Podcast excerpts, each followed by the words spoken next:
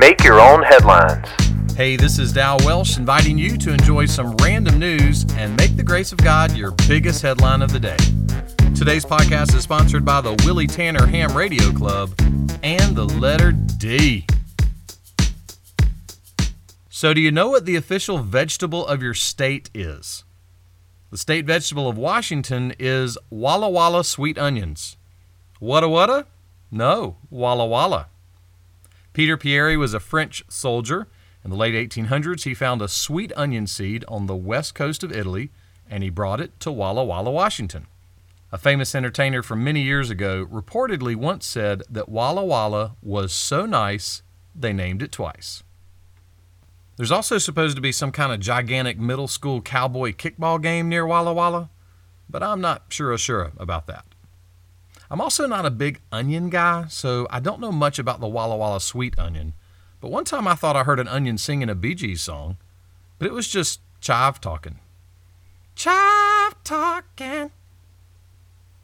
The psalmist said this about God's truth How sweet are your words to my taste, sweeter than honey to my mouth.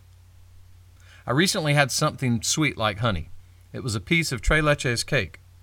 Let's put it this way within 30 minutes of eating it, I fell asleep for two hours. Sweets are nice, but a huge slice of four layer Tres Leches cake swimming in a platter of creamy, sugary sauce, eh, it might be too much. The psalmist says that the truth of God is even sweeter than a huge slice of cake. But there's a difference.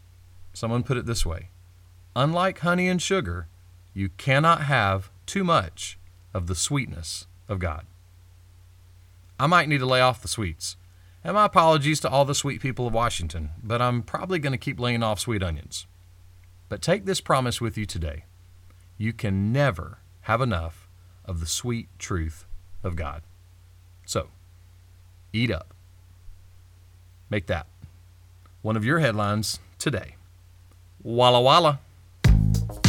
Make Your Own Headlines is a little smidge of encouragement from Holland Avenue Baptist Church. Listen Monday to Friday and catch our weekly Holland Avenue Sermon podcast wherever you listen to podcasts. And for more positive resources, check out hollandavenue.com.